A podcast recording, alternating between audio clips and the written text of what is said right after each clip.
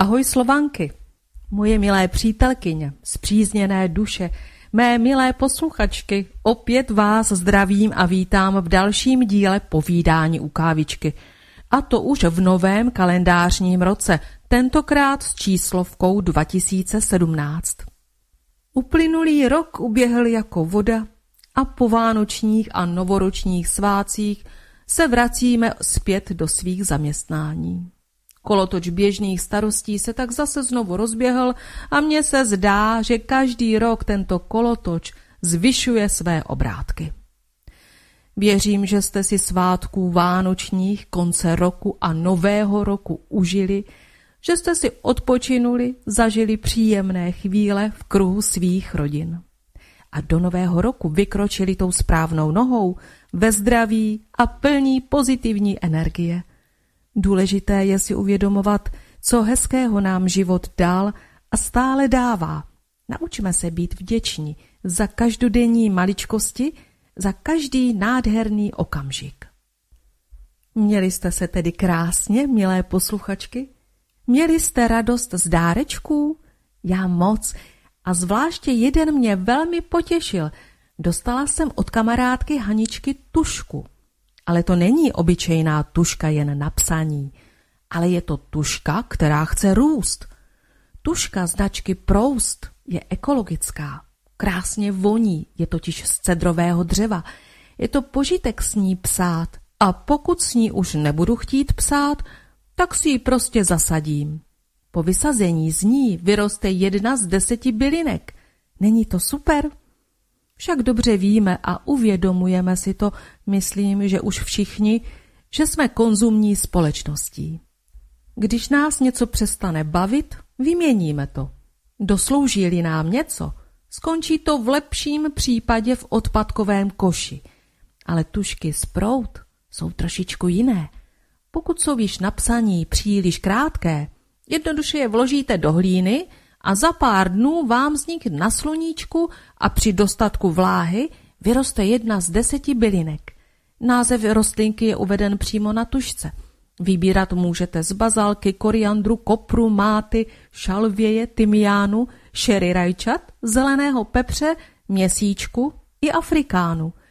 Každá tužka obsahuje nejméně 5 semínek a ta jsou bez pesticidů. Já dostala kopr, protože ho úplně zbožňuji.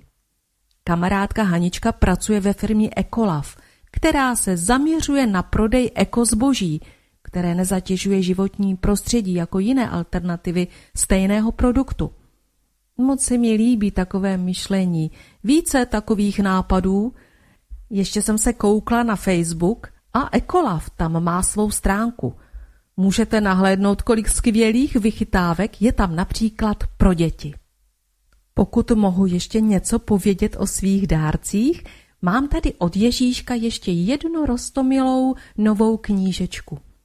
Je taková malá, s půvabnými ilustracemi Jiřího Trnky, ve které se píše o tradičních českých zvicích, hrách a zábavách našich předků v průběhu celého roku.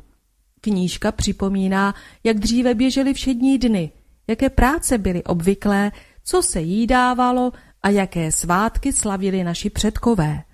Nemohu potvrdit, že to jsou přímo slovanské svátky a zvyky, ale jsou také pěkné a na mnohé si vzpomínám ze svého dětství. A já vám nyní přečtu pár řádek o tom, jak se slavil či světil nový rok. Řada významných svátků byla církví převzata z předkřesťanských zvyků a oslav. Slavil se slunovrat, příchod jara, prováděly se nejrůznější oběti a rituály. Oslavy pak přinášely dny uvolnění a odpočinku po těžké dřině. Některé se prováděly k usmíření božstev i zlých mocností, jiné byly poděkováním za dobrou úrodu a dary přírody. Takové zvyklosti je těžké vykořenit, některé přetrvávají dodnes, aniž bychom znali jejich původní význam. Církev se snažila pohanské svátky zrušit, proto postupně překryla zažité obyčeje vlastními svátky spojenými s křesťanskou liturgií. Český rok je tak naplněn svátky církevními i zbytky oslav předkřesťanských. Nový rok. Půlnoc, přechod starého roku do nového, ohlašoval zpěvným hlasem ponocný.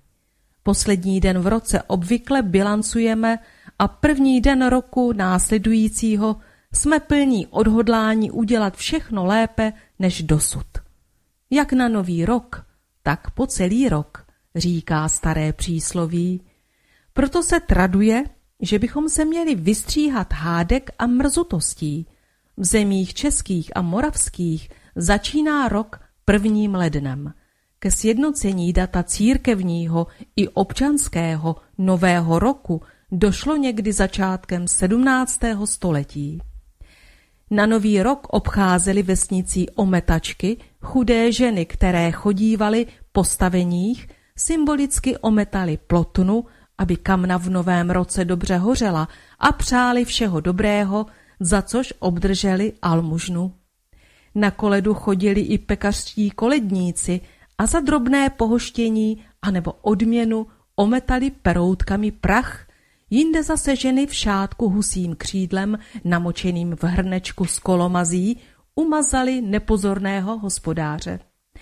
Jako výslužku dostávali pálenku a nějakou pochoutku.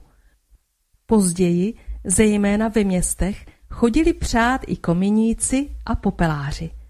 Koledování je staročeský zvyk. Koledníci hromadně obcházeli domy, někdy přestrojeni za maškary, zpívali koledy a dostávali výslužku nebo drobné mince. To, co se na nový rok z domu vynese, bude tam po celý rok chybět. Nesmí se ani nic vymetat z místnosti, aby se štěstí nevymetlo. Ten den taky nesmí hospodyně prát, ani věšet a sušit prádlo, sic se do roka usouží nebo přivolá domů nemoc či smrt.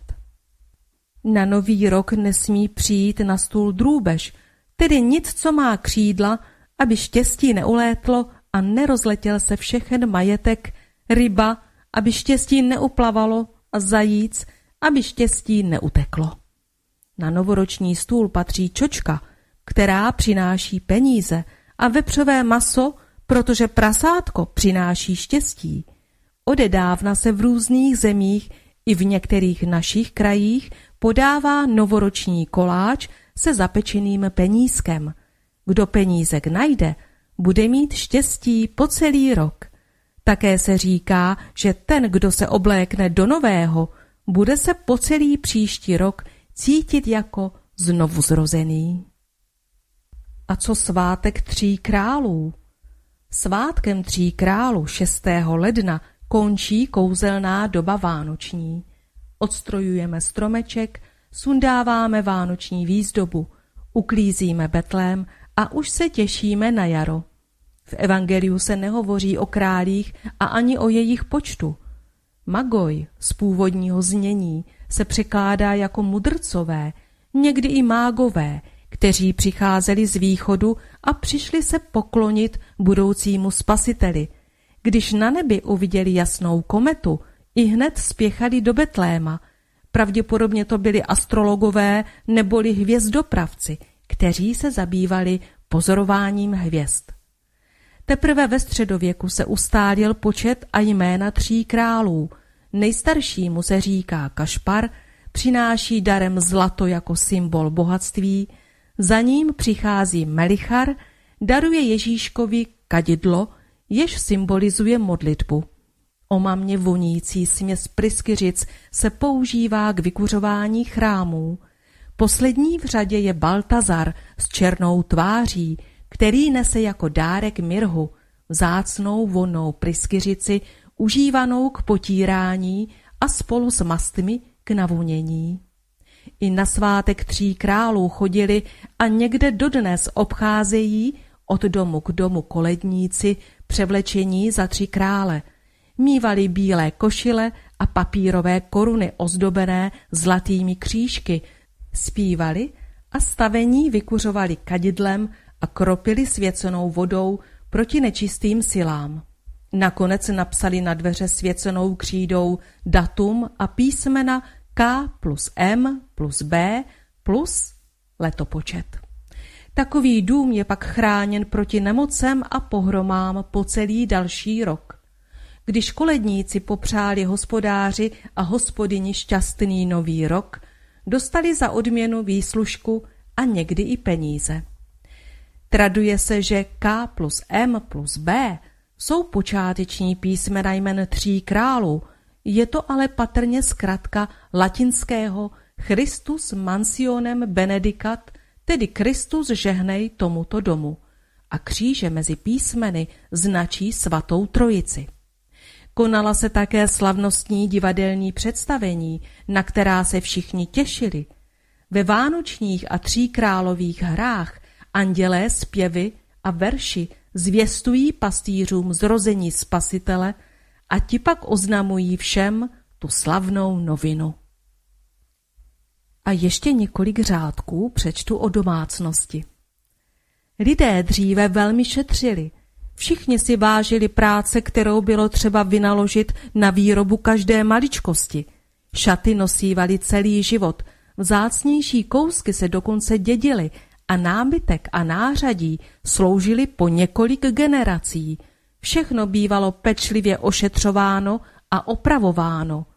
Ve středověku bývala v domě jediná obytná místnost, tedy dýmná jizba, s udusanou hlínou na podlaze a otevřeným ohništěm. Teprve v 16. století byl venkovský dům rozdělen síní na dvě poloviny a v jeho zadní části byla podle městského vzoru zřízena černá kuchyně.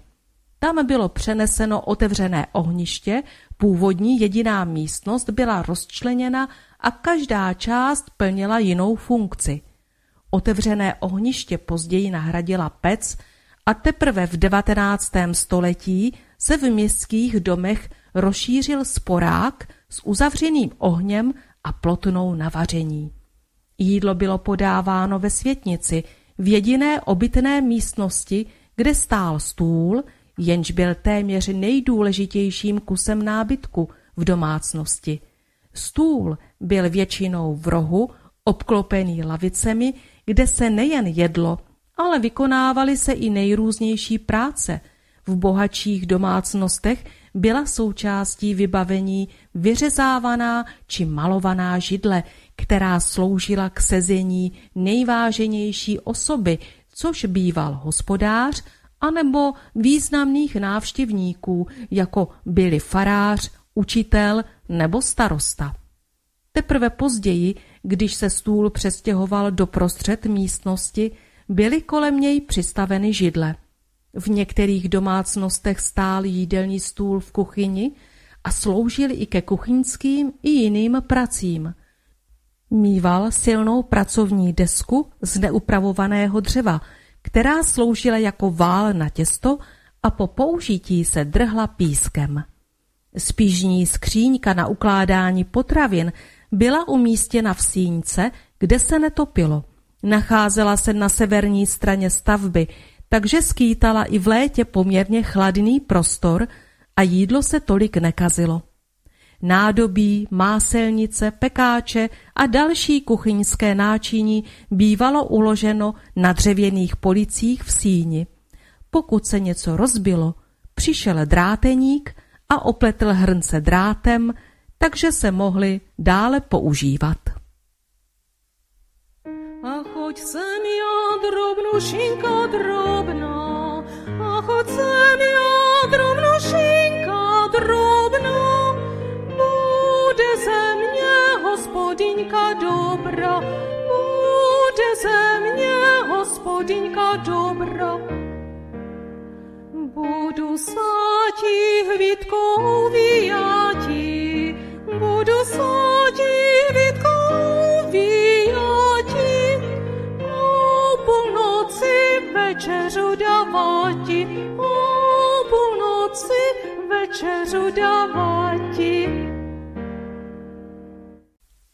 Dnes bych vám, milé posluchačky, ráda pověděla o jedné nesmírně zajímavé ženě. Jmenuje se Dagmar Baránková a zároveň chci představit knihu, jejíž je autorkou.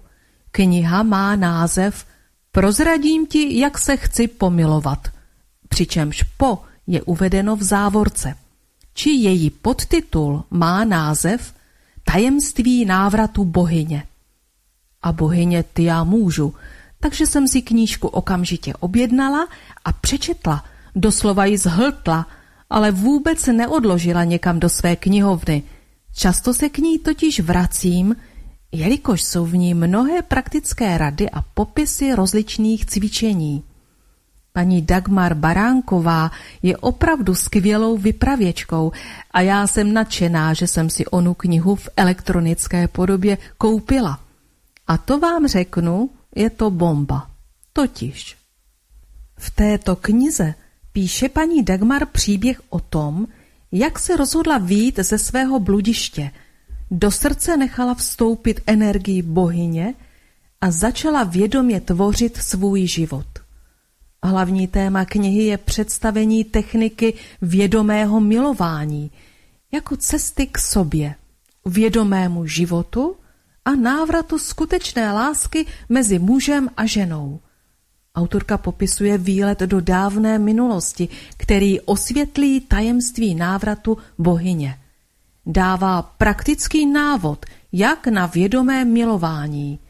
Popisuje rozdíly mezi normálním sexem a vědomým milováním a také přínosy vědomého milování. Myslím, že je to téma, které jistě zajímá každou ženu. Ke knížce jsou ještě připojeny skvělé 3 bonusy. První bonus obsahuje princip a techniky, jak se milovat jinak, vědomě.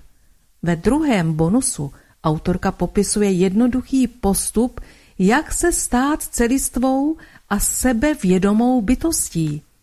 A třetí bonus se zaměřuje na čakry. Pro někoho známé základní čakry, pro mnohé neznámé transpersonální čakry, důležité pro náš další duchovní rozvoj. Když jsem si našla na webových stránkách paní Dagmar její životní příběh, byla jsem ohromena, jakými životními peripetiemi a tvrdými a neobvyklými zkouškami si prošla. Co všechno zažila. Přečtěte si tento životopis, anebo si také můžete objednat tuto neobyčejnou knížku, když si vyhledáte autorčiny webové stránky. Více o knize nechci prozrazovat. Koho téma zaujalo, jistě si najde příběh sám. Já vám dnes přečtu od paní Dagmar jiný příběh, jejíž je také autorkou. Jmenuje se 500 odstínů temnoty aneb démoni vztahů a sexuality. Je to takzvaná přípravka a já ji získala opět v elektronické podobě. A na to navazuje druhý díl knížka 6 kroků, jak zatočit se strachy a démony. Paní Dagmar je už vlastně, dalo by se říci, dlouhá léta spisovatelkou. Objevila jsem její další příběhy, například starší pohádku, tedy je to pohádka pro dospělé, kterou napsala před 11 lety a jmenuje se Pohádka o lásce, muži a čarodějce. A co o sobě říká sama spisovatelka? Jsem vypravěčka a vyprávím příběhy, které mi diktuje sám život. Jsou v nich aspekty jak vnější, viditelné, tak i ty skryté, které jsem se naučila vnímat. Píšu o tom, co jsem na vlastní kůži prožila. Syndrom nechtěného a odmítnutého dítěte versus vztahy a sexualita, včetně stínů a démonů, které mne mým životem provázely. Své poznání dávám do příběhu s nadějí a vírou, že jednou třeba pomohou někomu jinému. V knize Prozradím ti, jak se chci pomilovat, je krásně a jednoduše popsané, jak přes vyléčení našich bolavých částí můžeme dojít k našim vnitřním darům. E-book bych doporučila všem, kteří chtějí vyléčit své strachy, bolesti a stínové části, aby se mohli přiblížit své pravé podstatě a ve svém životě se posunout dál. Přeji paní Dagmar mnoho dalších zajímavých příběhů a já už začínám číst onu takzvanou přípravku 500 odstínů temnoty, aneb stíny a démoni vztahů a sexuality. Dagmar Baránková, 500 odstínů temnoty, aneb stíny a démoni vztahů a sexuality. Osud mne provedl cestou plnou stínů a démonů a dal návod, jak pomocí jednoduché techniky transformovat zranění, ukrytá v našem nevědomí. Cítím své poslání předat ho každému, kdo hledá cestu k vnitřní svobodě a vědomějšímu životu. Obsah. Něco málo na úvod, můj příběh, netradiční sex, zlomový okamžik, můj sen, jak milovat svého démona, bonus, 6 kroků, jak doplnit svou citovou nádrž a něco málo na závěr. Něco málo na úvod. Celý život mám sen. Sním o krásném světě, kde se všichni mají rádi, nikdo nikomu neubližuje, ale naopak všichni spolupracují a navzájem si pomáhají. Kam má paměť sahá, vždycky jsem ho snila. Ale až dnes se mi začíná naplňovat. Možná, že je to i váš sen.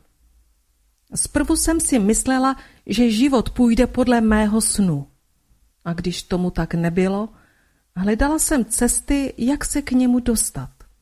Nejprve jsem byla hodná a poslušná holka.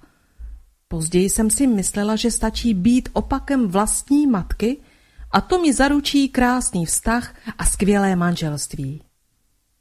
Když ani to nefungovalo, pokoušela jsem se změnit lidi kolem sebe. Nadělala jsem přitom spoustu kopanců, přehmatů, ublížila jsem svým nejbližším, až jsem nakonec pochopila, že jediné, co mohu, je změnit sebe samu. Nakonec jsem se začala zabývat svými temnými stránkami. S úžasem jsem zjistila, že stejné nebo velmi podobné mají úplně všichni a vzájemně si je jen ukazujeme.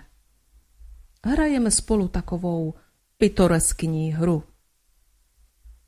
V nadpisu jsem uvedla 500 odstínů temnoty, ale klidně jsem mohla přidat ještě 1, 2 i 3 nuly a i tak by to bylo správně. Dle mého názoru má temnota tolik odstínů, kolik je lidí. Každý máme tu svou, zcela specificky namíchanou z ingrediencí potřebných pro naše životní lekce. Ten koktejl naší temnoty je složený ze stínů a nespracovaných zranění našich předků, nejbližších příbuzných, rodiny, z vlastních zranění způsobených přáteli, kamarády, společností. Ze stínů vnějších se záhy stávají vnitřní.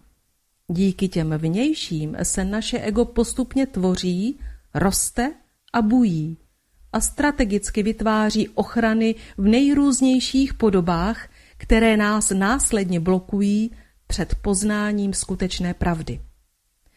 Můj názor a zkušenost je ta, že žít šťastný a spokojený život, aniž bychom přitom ubližovali lidem kolem nás, je možné teprve tehdy, když přijmeme a zpracujeme negaci ukrytou v naší duši. Můj příběh. Než budu pokračovat v tématu, něco málo o mně. Brzy to bude 60 let, kdy jsem se narodila a začala žít svůj příběh. Prázdnota a temnota, která mne doprovázela celý život a mnohdy hrozila zadušením, je dnes už naštěstí pryč. Dnes se cítím čím dál více šťastná a spokojená. Žiji tam, kam patřím, v přírodě a se svou rodinou. A můj život je naplněný světlem, protože jsem nalezla svůj vnitřní klid a mír. Ale, jak jsem už uvedla, vždycky to tak nebylo. Jako nechtěné dítě jsem byla matkou několikrát odmítnuta. Nejprve v prenatálu, dále 3 měsíce po narození a pak ještě několikrát během života. Toto odmítání z mého pohledu trvalo víc jak 50 let. Viděla jsem ji úplně ze všeho. Že díky ní se rozpadla naše rodina, protože otec se s ní rozvedl, když mi bylo 16 let a našel si jinou ženu. Díky ní jsem měla dítě v 18 letech. Díky ní jsem se poprvé stěhovala pryč. Díky ní mne můj nadřízený znásilnil a následně zneužíval, když mi bylo 21 let. Jen jedinkrát mi pomohla. V zápětí jsem se dostala do nové pasti, ve které jsem žila dalších 15 let. S mužem, kterého jsem měla ráda, ale nemilovala jsem ho. Neuměla jsem to, jen jsem se snažila nebýt jako moje máma. Výsledek byl ve finále téměř stejný. Odešla jsem od muže a mladší dcery, totálně frustrovaná, a znovu se stěhovala. Tentokrát až do Prahy, která mne semlela jako mlýnek na maso a já se musela od základu změnit. K viníkům, kteří mohli za můj pád, jsem přidala i svého dnes již ex-manžela.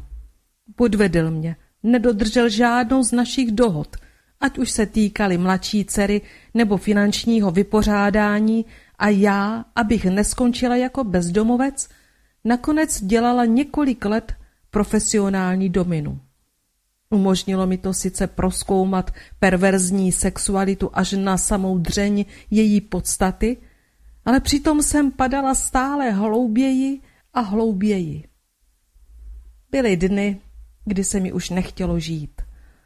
Bolelo mě úplně vše, celé tělo, ale hlavně duše.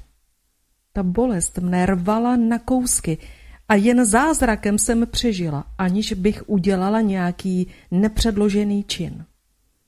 Nevzdala jsem to a stále hledala svou cestu. Ta mne dovedla až k tantře a tantrickým masážím. Díky ní jsem poznala i druhou, posvátnou stránku naší sexuality. Nakonec jsem se z Prahy vrátila zpět do přírody a hor, ke své dceři a vnoučkovi, se zjizvenou duší a invalidním důchodem. Za téměř 20 let hledání, kdy jsem prošla spoustou terapií, sebepoznávacích kurzů a seminářů, jsem utratila tolik peněz, že bych za ně dnes mohla mít luxusní auto nebo pěkný byt na malém městě. I když jsem už dokázala dělat velká a zásadní rozhodnutí, například odpustit matce a vrátit se domů, stále to nebylo ono. Temnota ve mně zůstávala a skrze události, které se mi děly, chtěla být uviděna. A pak jednou přišla chvíle, která od základu změnila mé vnitřní nastavení a tím i celý život. Sen, jak milovat svého démona. Objevení a zpracování mého ústředního škodiče, démona, zásadním způsobem změnilo a dál mění můj život. Chci vám předat tuto svou zásadní zkušenost, abyste se i vy mohli zamyslet nad svými stíny a démony. Protože každý z nás se něčeho bojí, nebo je na něčem závislý, například na jídle, alkoholu nebo práci. Mnozí se točí v bludných kruzích, ze kterých nemají šanci vystoupit. Jiní zase neustále mění partnery v domnění, že chyba je ve výběru a ne v nich. Někdo se bojí neúspěchu, jiný má zase strach, zda zvládne opak, tedy úspěch. A také se velmi bojíme nemoci. Mnozí s tímto strachem tak vytrvale bojují, že nakonec i na parte mají napsáno: zemřel po dlouhém a těžkém boji s. Bojíme se, že nebudeme mít partnera. Když ho máme, bojíme se, že nás opustí. Existuje mnoho dalších zcela specifických strachů, stínů a démonů, které je zbytečné vypisovat. Jednoduše řečeno, Všechno to jsou energie, které nás blokují v naší vnitřní svobodě. A my s nimi více či méně vědomě bojujeme, čímž jim jen dodáváme energii, která nám pak chybí jinde. Svazují nás, mnohdy ani nedovolí dýchat, jen přežívat. Nyní vám nabízím svůj sen. Pokud budete opravdu pozorně číst, techniku, jak pracovat se svými démony, najdete v hrubých obrysech už zde. A pozorný čtenář může při čtení objevit archetypální situaci vztahu ženy a muže, tedy co žena potřebuje od muže. Prosím, čtěte s otevřeným srdcem. Rozum a logiku nechte pro tuto chvíli odpočívat. Sen, o kterém chci vyprávět, se mi možná zdál už dříve, ale teprve až dnes jsem byla připravena jej nejen prožít, ale též si zapamatovat děj a dál s ním pracovat. Vzpomínám si, že vše se odehrávalo při mé cestě krajinou, která byla velmi pochmurná, tmavá a plná strachu. Všude se vznášela jakási skrytá hrozba, která působila velmi negativně. Bylo to děsivé putování. Nešla jsem sama. Měla jsem sebou malé dítě v kočárku a kousek za mnou kráčel nějaký muž. Až později mi došlo, že ten muž patří ke mně. Šli jsme a šli a ten děs a hrůza byly čím dál intenzivnější. Sem tam se kolem nás myhli nějací lidé, ale ti byli jaksi mimo, jakoby v jiném světě, a žili si svým vlastním životem. Asi jsme dorazili do cíle, protože před námi se náhle objevila černá zeď. Energie toho místa i to, co jsem cítila, se už nedalo vůbec unést. Hrůza mi probíhala celým tělem, každou buňkou a naprosto mě paralyzovala. Nebylo ani divu, protože z temnoty té zdi se vyloupl démon. Byl hrůzostrašný, v podstatě ho ani nedokážu popsat, protože děs ovládl i mou mysl. Ten démon na mě zíral něčím, co trochu připomínalo oči, a k mé paralyzované mysli telepaticky vysílal signály, které jsem vnímala jako věty. Dej mi své dítě, chci ho, dětmi se živím, jejich těly i jejich energií. Malé děti mi moc chutnají, úplně se vyžívám v jejich požírání. Přes hrůzu, kterou jsem cítila, přes ochromení, které mi způsobovala, jsem se dokázala vzchopit. Třesoucím hlasem jsem zašeptala. Své dítě nikdy neopustím. Ta věta mi dodala sílu, takže se mi znovu zopakovala, tentokrát hlasitěji. Své dítě nikdy neopustím. A zase, pokaždé silněji a silněji, až jsem nakonec křičela ze všech sil.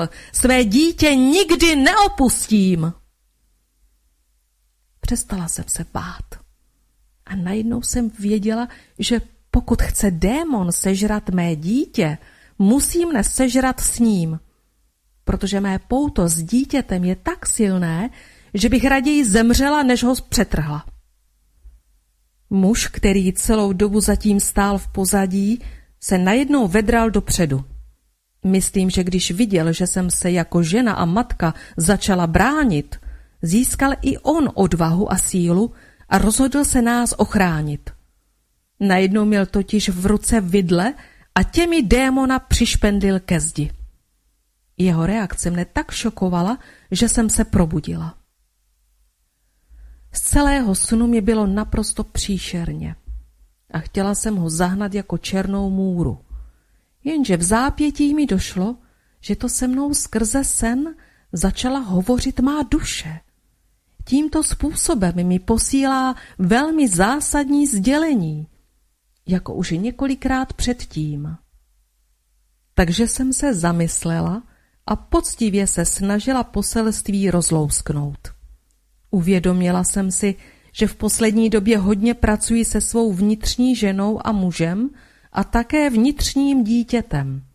To by mohlo být ono, to by mohli být oni. právě se setkali s mým stínem, s mým skrytým démonem. Přemýšlela jsem dál, co to démon nebo náš stín vlastně je. No jasně, je to určitá odmítnutá část nás samých, něco nehezkého, co v sobě ukrýváme, přestože to nechceme mít, nechceme to žít, nechceme tím být.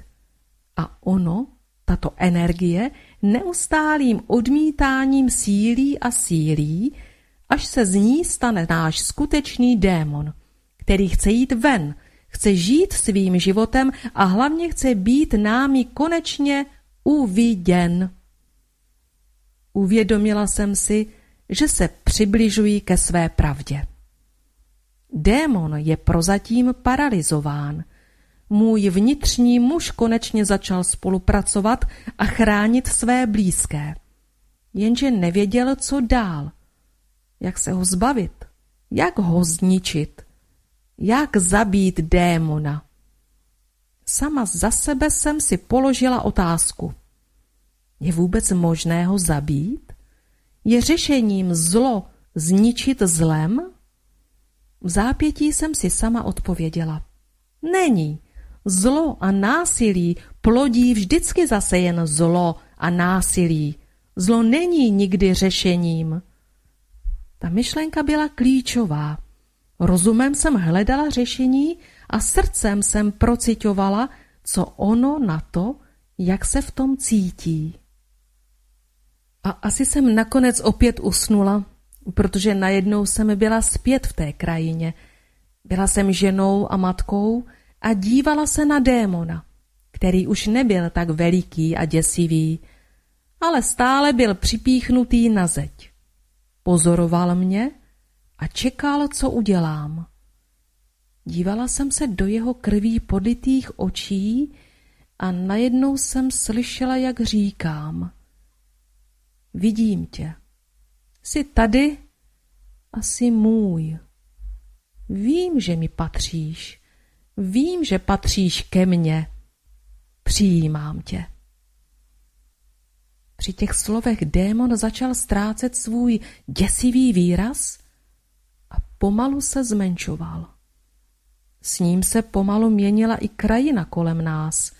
Jako když se po obrovské bouřce rozestoupí mraky a tma mizí, tak s přibývajícím světlem bylo najednou vše jasnější a jasnější. Ke všemu jsem za svými zády ucítila sílu vnitřního muže, o kterou jsem se konečně mohla opřít. Díky ní jsem dokázala odemknout poslední zámek, otevřít své srdce a z něj, z jeho hloubky démonovi říci. Miluji tě. A to bylo ono. V tu chvíli se v mém snu rozzářilo slunce a zalilo vše kolem mě i ve mně. Z děsivého démona se naráz stalo malé, přítulné a příjemné něco. Nevím, v co přesně se změnil a nechci si vymýšlet. Cítila jsem, že se ho už vůbec nebojím, ale naopak jsem ráda, že ho mám. Teď už mi nebude ubližovat, škodit a jinak negativně ovlivňovat život. Naopak, bude ochráncem mým, mé vnitřní ženě, muži, ale hlavně vnitřnímu dítěti, protože nějak v hloubi duše cítím, že ti dva k sobě patří. Od doby, co jsem tento zážitek zpracovala i v reálu, mohu s čistým svědomím říci, že tento sen mi pomohl konečně rozpustit dosavadní životní trauma nechtěného a odmítnutého dítěte, které stvořilo a celý dosavadní život krmilo mého démona. Netradiční sex. Něčím jsem prošla, něco jsem pochopila a rozhodla jsem se vydat o tom svědectví. Tedy i tématu netradičního sexu. Čas běží čím dál rychleji a zdá se mi, jako by to bylo teprve včera. Se sametovou revolucí se otevřely hranice a s tím otevřením přišla i revoluce sexuální. Nejprve se na stáncích začaly objevovat nejrůznější pornografické časopisy a nově otevřené videopůjčovny se zaplnily pornokazetami. Osobně jsem všechny změny vítala s nadšením. Hltala jsem vše, co se mi s tématem sexu dostalo pod ruku. A jak jen to šlo, pokoušela jsem se to vnést i do svého manželského života, který mne po sexuální stránce naprosto neuspokojoval. Byla jsem přesvědčena, že kvalitní sex mezi partnery je návod, jak žít šťastný život.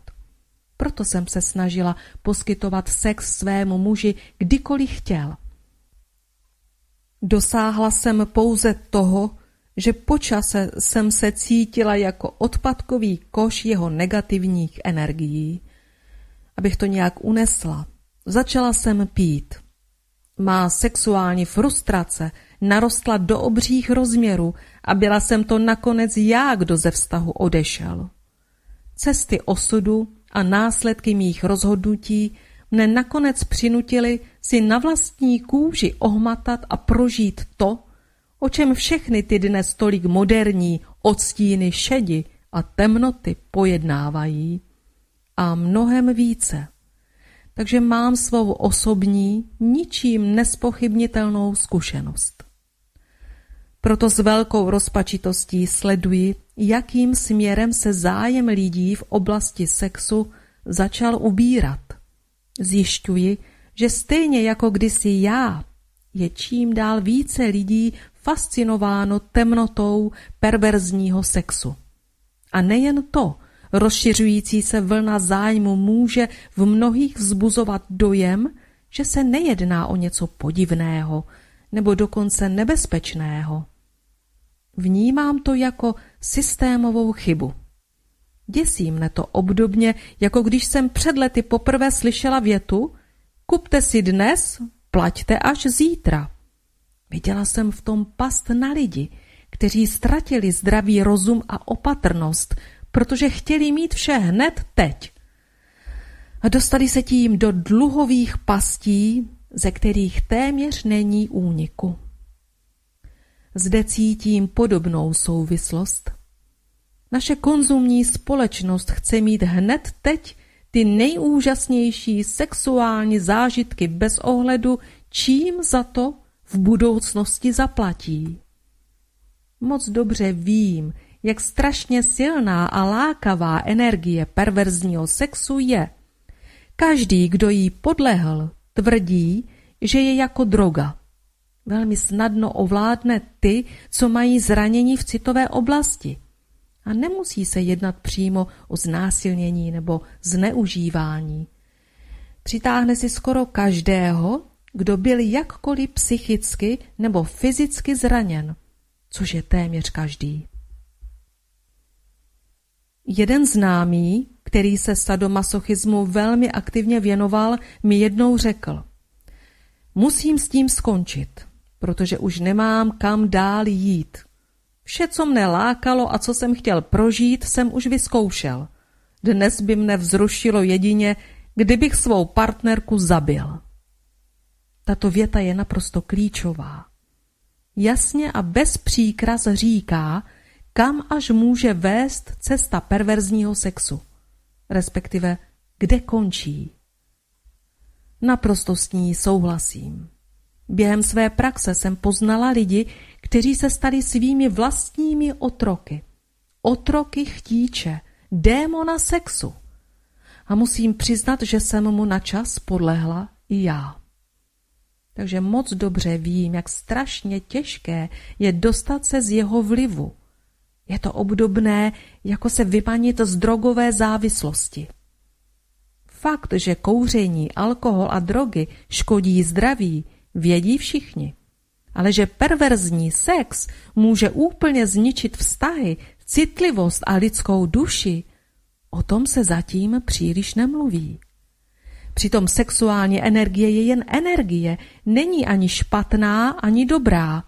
Je to jen nástroj, podobně jako nůž, se kterým si můžeme buď ukrojit chleba, nebo zabít člověka. Skutečnost, že své příběhy píšu už více jak 20 let, není jen tak pro nic za nic. Je to skvělý materiál a mohu tak ostatním celou problematiku ukázat na mém vlastním životě. Jen musím přiznat, že mne stojí velkou odvahu vyjít se svou temnotou na světlo a říci, i toto jsem já. Taková jsem byla. A taková jsem, je to ve mně, jen už jsem to přijala, už si s tím vím rady a nepotřebuji to tedy nadále žít. Pokud však někomu pomohou mé texty a technika jak na démony k uvědomění si něčeho a posunu vpřed, pak mé vystoupení z komfortní zóny bude mít smysl. Jak naplnit svou citovou nádrž? Jako bonus vám nabízím techniku, která mne napadla jednou večer, když se mi hrozně stýskalo po mých zemřelých rodičích. Nazvala jsem ji úvod.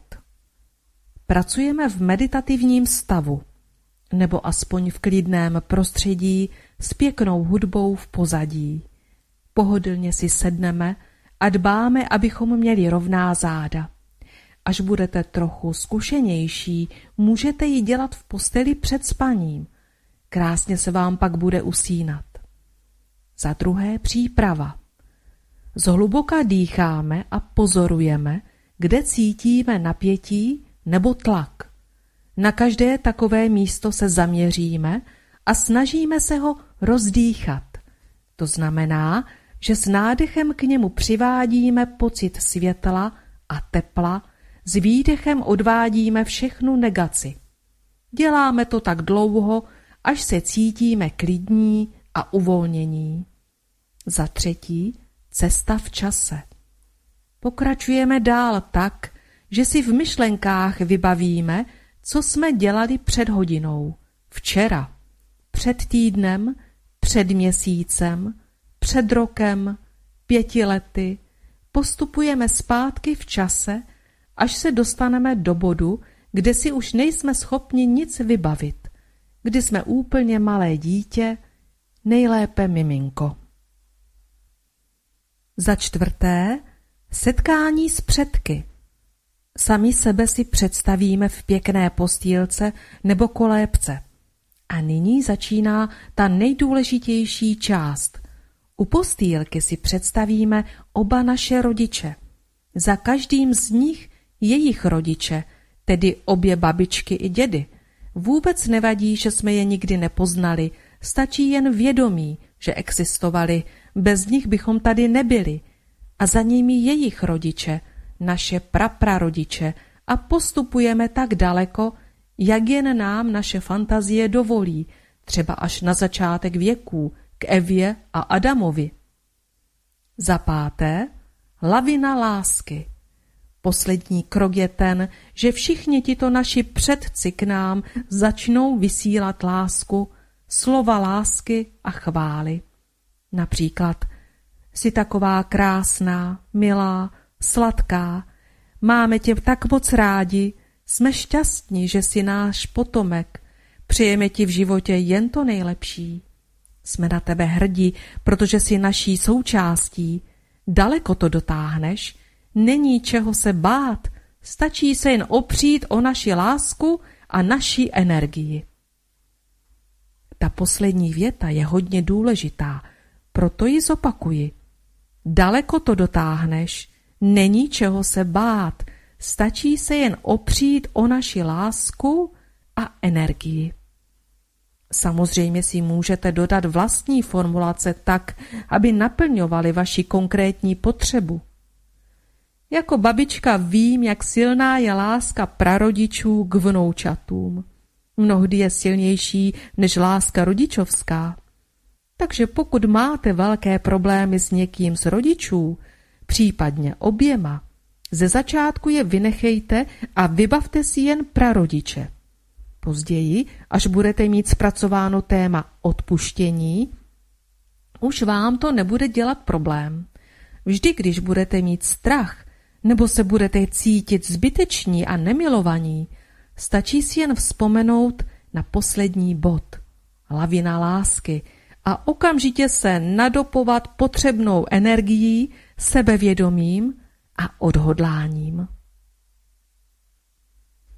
Celou techniku, jak na své démony, rozpracovanou do 6 kroků, najdete v mém placeném e-booku.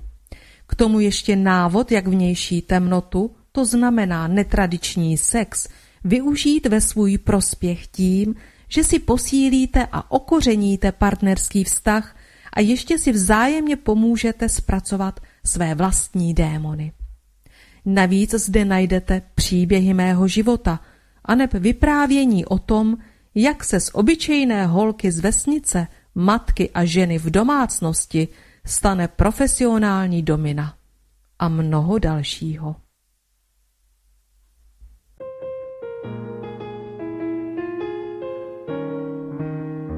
Někdy si myslívám, že láska je mi vzdálená, nejím a nespívám a třesou se mi kolena. Ten pocit však se jako dým rozplyne, když tě zřím a do duše mi padne klid. Zdá se mi, že jsem motýl, který si vzal do hlavy, že lítat z kytky na kytku ho vlastně nebaví. A proto rozhodl se hned pro nejkrásnější květ a jenom pro něj hodlá žít. Snad řekl jsem víc, než chtěl jsem říct, to už se stává. To bude tím, že dobře vím, že jsi ta pravá. Že se mi hlava točí, za to může šeřík snad. A tužkou na obočí chtěl bych zkusit verše psát. To všechno bude jenom tím, co dávno dobře vím, že láska nedá lidem spát. Že láska nedá lidem spát.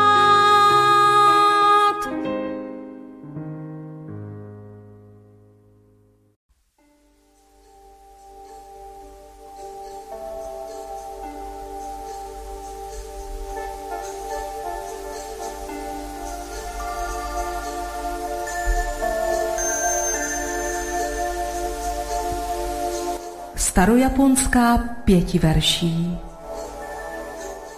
Verše psané na vodu.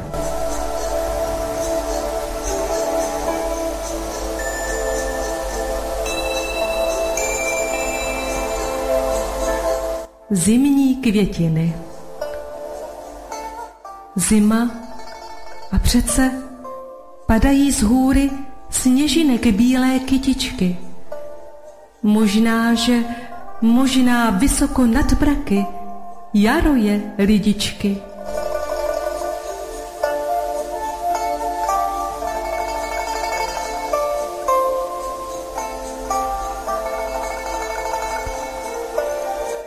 Setkání po roce. Měsíc dnes svítí, tak jako tenkrát. Loni jak bylo, jaro je zas. Jenom já nejsem tím, co jsem býval. Jenom já nejsem, co loni v ten čas.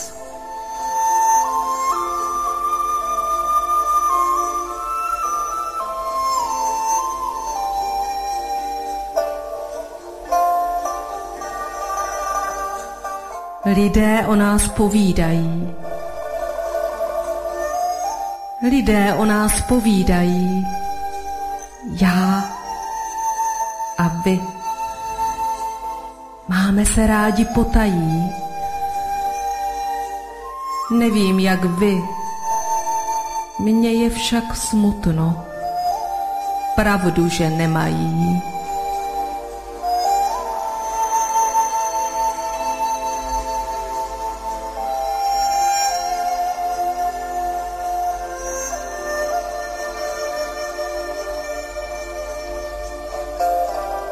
Přijde dnes ke mně?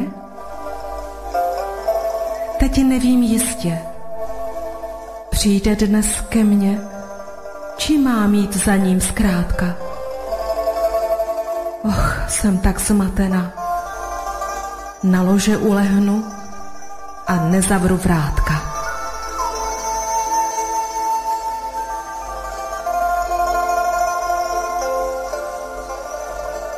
Sníh. Na pustou cestu napadal sníh. Zavál už stopy po kročejích. Já jsem ta cesta, smutek je sníh.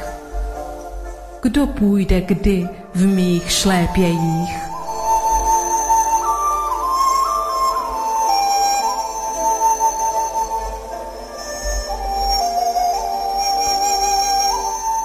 Čína ve snu. Ve snu i Čína, blízko tak být se zdá. Marná jen láska i ve snu je vzdálená.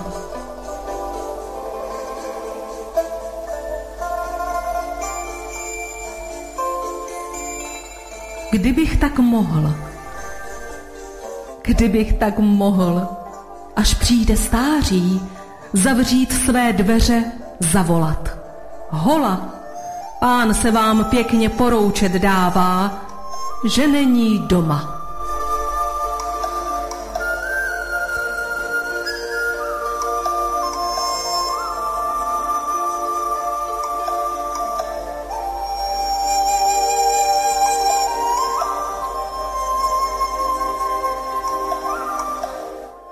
Sen předků. Prastaré město, císařské město, spustlé teď město, naro. Jako dřív stejně přec jasné máš barvy, jako dřív věčně přec tryská tu jaro.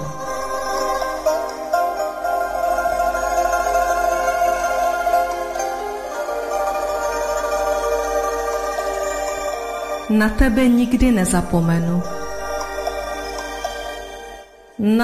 nikdy nezapomenu. Věř, nikdy ne. Ani až v hrůze popatřím, kterak zapálí blesku žahadlo syné pole rýžové.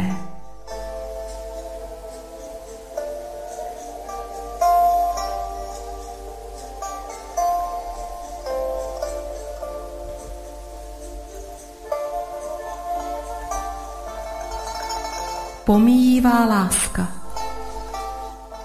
Na břehu Suma rybářův oheň. Zběsilý vítr rve z něho dým. Neprchne jednou náhle tak láska, což vím.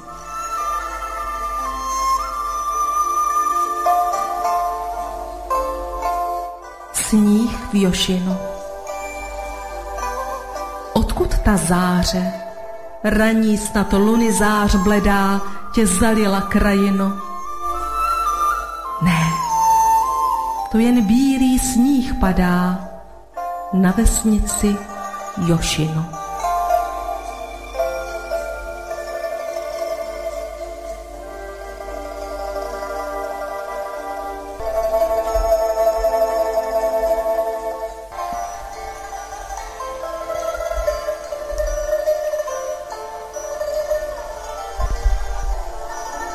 Oběť.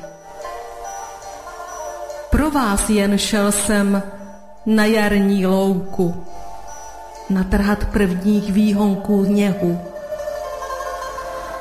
Ubohý rukáv, kterak jej smáčely poslední vločky mokrého sněhu.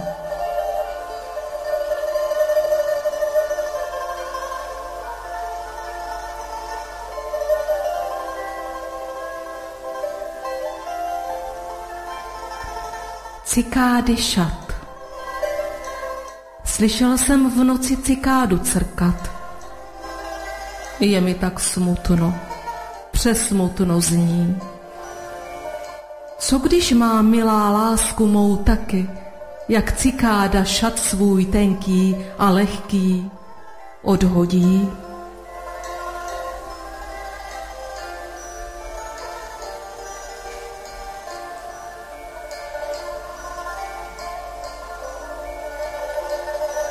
Stáří.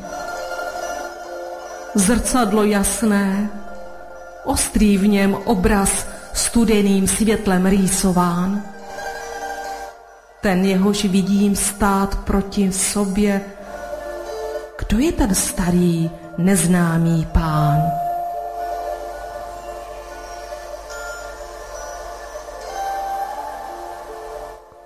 Podzimní stesk. Neplač, cvrčku, nenaříkej smutně tak nad něčím.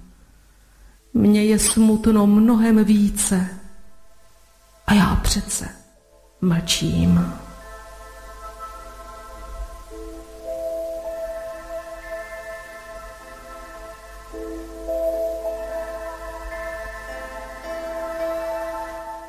Tajná láska. Tajně a skrytě ty mě máš ráda, já tebe rád. Až jeden z nás zemře, pod jakou záminkou obleče druhý smuteční šat.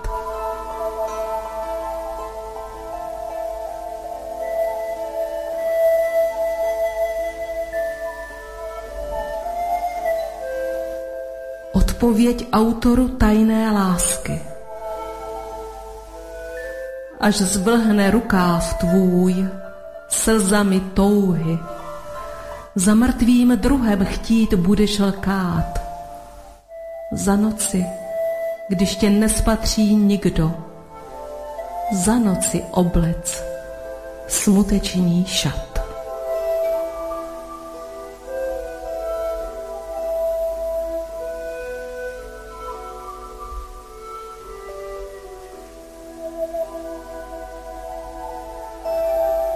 Doutnající Fuji. Kdykoliv myslím, že tě dnes spatřím, a i když ne, srdce mé zahoří jak vrchol Fuji, doutná a nezhasne.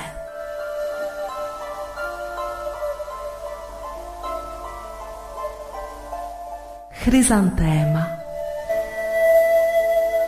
Vysoko v oblacích chryzantéma bílá, či se to hvězda tak bíle zatřpytila?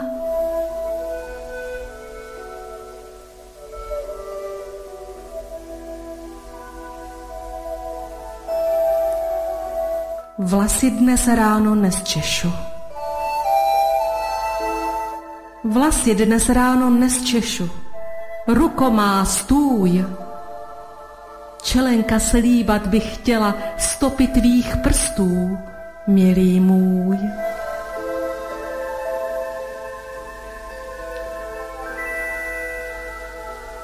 Měsíc na vodě.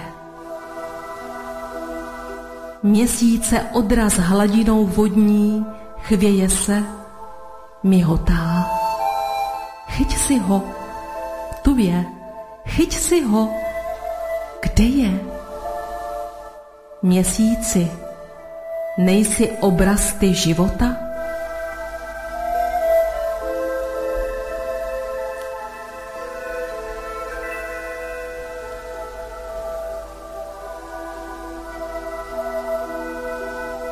Nač se loučit? To předzví každý. Konce dva pasu nejprv se rozejdou, potom však spojí. Tak i my. Jednou se rozejdem, potom však budeme svoji.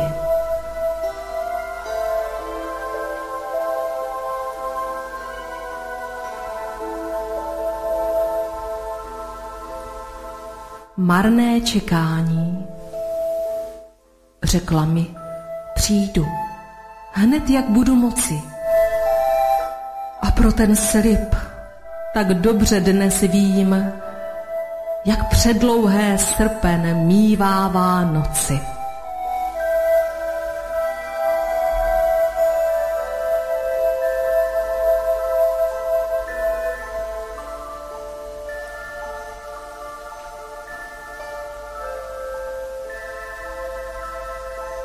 Ženské srdce. Nevěru odpustit?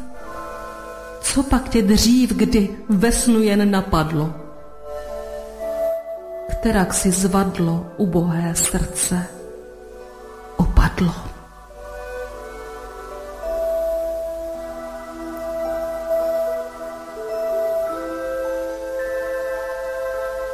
Jarní déšť. Jarního deště kapičky mléčné, kanoucí po vrby větvičkách.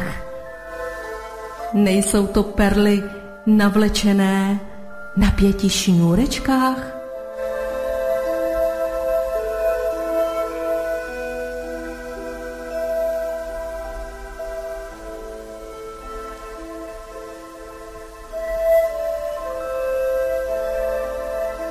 Psát na vodu. Marno je na vodu plynoucí psát. Písmena začnou tancovat. Marnější ještě na duši psát muže, jenž nechce tě milovat. Milovat.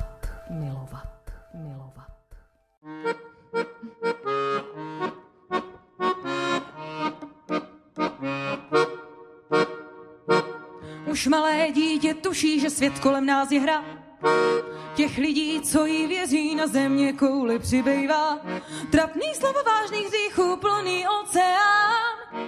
Neznám toho koho, kdo chtěl by zůstat sám. Tak neříkej, co nechceš slyšet, nevěř pouhým představám. Proč o druhém si vymýšlet, žvásty jsou ty tam. Neber si nic osobně, tanči, zpívej, maluj, čaruj, při srdce svobodné. Úsměv sobě tobě daruj, neber si nic osobně. Tanči, zpívej, maluj, čaruj, při srdce svobodné.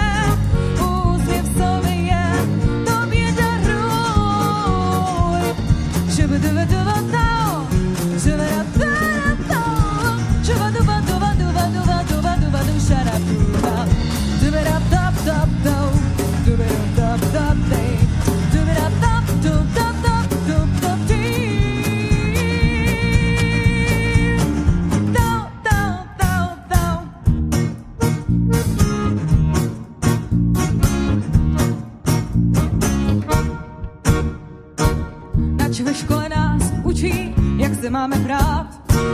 Do hlavy stále buší, přestat se už smát. Jak do lesa volá se, tak z lesa se ozývá. Kam jen spíje náš svět, kež jedna jsme rodina. Tak neříkej, co nechceš slyšet, nevěř pouhým představám. Proč o druhém si vymýšlet, žvásty jsou ty tam. Neber si nic osobně, tanči, zpívej, maluj, čaruj, otevři srdce svobodné. Je to mě daruj, neber si nic osobně, tanči, zpívej, maluj, čaruj, otevři srdce svobodné, úsměv sobě, to mě daruj.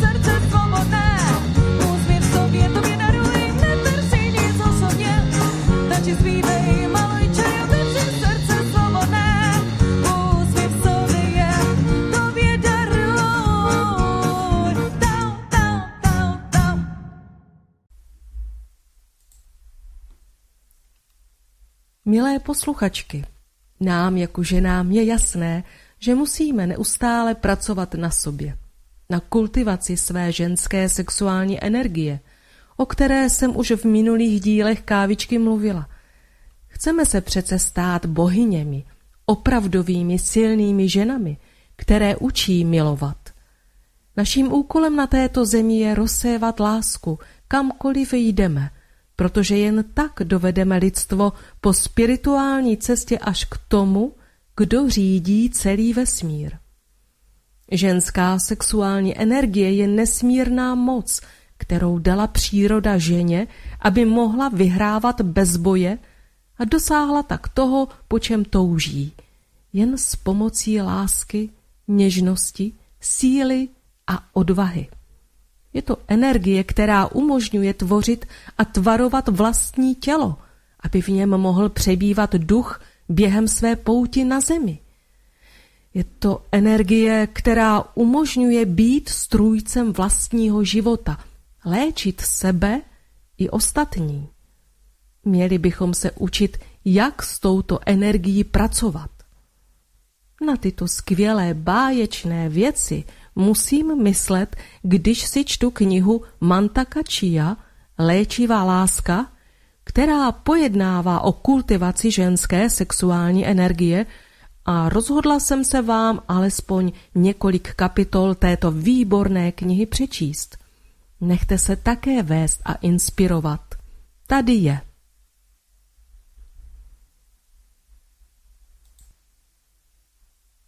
Taoistický pohled na ženskou energii čchy. Jak používáme energii? Taoističtí mudrci pohlíží na svou vlastní energii jako na dokonalou jednotu. Za jeden den získá mladá a zdravá osoba 100% potřebné energie z jídla, odpočinku a tělesného pohybu a vydá přibližně 60 až 70% na svůj každodenní život, práci, jídlo, trávení, dýchání, chůzi a tak dále. Můžeme považovat 100% energie za 100% úvěr, podobný bankovnímu. Ale jak tento člověk stárne, postupně získává méně a méně, i když jeho tělo vyžaduje stejný výdej, takže začne překračovat svůj účet tím, že odebírá energii z životně důležitých orgánů, ledvin, jater, sleziny, plic, srdce a slinivky a žláz a nakonec z mozku. Taoismus učí, že hlavní způsob, jak muži ztrácejí energii, je ejakulace, zatímco ženy ztrácejí nejvíc energie menstruací, nikoliv sexuálním stykem. Pro mladou zdravou ženu to znamená dodatečný výdej energie v jejím každodenním životě. Když předpokládáme, že žena začne menstruovat ve věku 12 let a skončí v menopauze kolem 50. roku, může za život prožít 300 až 500 menstruací. Každý měsíc vyprodukují vaječníky vajíčko, které obsahuje vysoce zdokonalenou tvořivou energii. Velké množství energie také spotřebuje tvorba nutných hormonů, stejně jako výstelka dělohy, která poskytuje hnízdo pro oplodněné vajíčko. Když vezmeme do úvahy dnešní obrovské přelidnění, nemůžeme si dovolit mnoho dětí, ale můžeme si dovolit jedno nebo dvě. To znamená, že využijeme pouze jedno nebo dvě vajíčka. Ostatních 300 až 500 vysoce nabitých vajíček je vyloučeno. Tato činnost se z 30 až 40% podílí na denním výdeji energie ženy.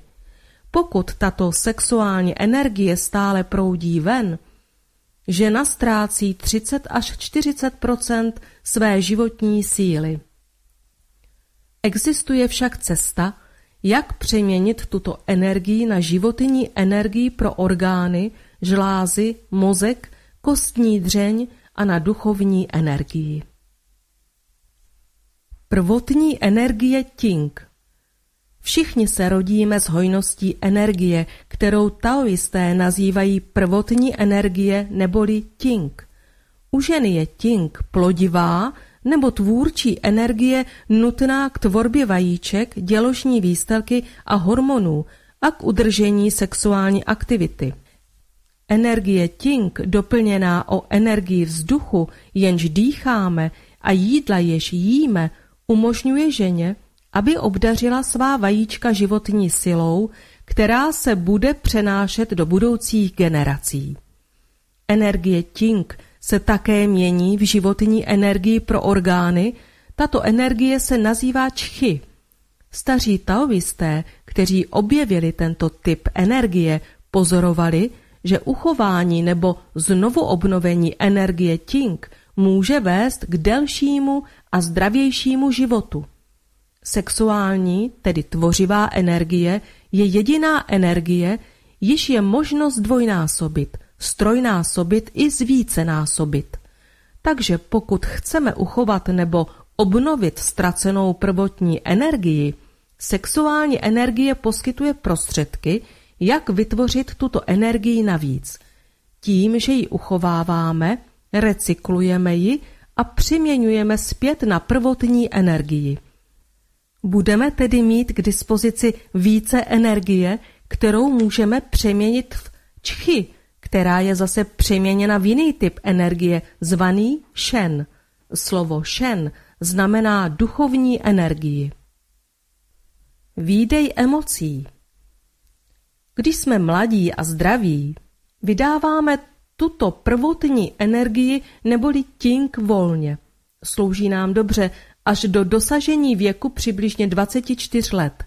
I když se v taoistickém systému věří, že každý člověk se rodí s cnostmi mírnosti, laskavosti, úcty, pravdomluvnosti, spravedlnosti a poctivosti, když člověk roste, všechny možné kulturní a společenské vlivy postupně tyto dobré vlastnosti mění. Člověk začne žít pod neustálým stresem, cítí tlak spěchu, hněvu, strachu, zlosti a jiných negativních emocí. Tyto postupně stravují prvotní životní sílu, zmenšují sexuální tvořivou energii. Kolem 24. roku vzniklo a nahromadilo se příliš mnoho životního stresu, doprovázeného emočními poruchami nebo problémy a příliš vybuzenou sexuální aktivitou. Prvotní energie, již jsme v mladších letech spotřebovávali úplně volně, se začne měnit v negativní energii, stimuluje a vynucuje víc emoční energie a zvyšuje sexuální aktivitu. Tím, že nás negativní emoce okrádají o sexuální energii a odvádějí z nás životní sílu, podílejí se na ztrátě 10 až 60 % naší životní síly. Příliš negativní emoční energie nám zanechává méně životní síly, s níž pracujeme, a tudíž i méně energie k tomu, abychom vytvářeli hormony a nahrazovali ztracenou sexuální energii. Nezůstává nám dostatek energie k tomu, abychom budovali a živili duši a ducha. Zbavování se negativních emocí. Lidé se na negativní emoce dívají jako na odpadovou energii, již je nutno se nějakým způsobem zbavit.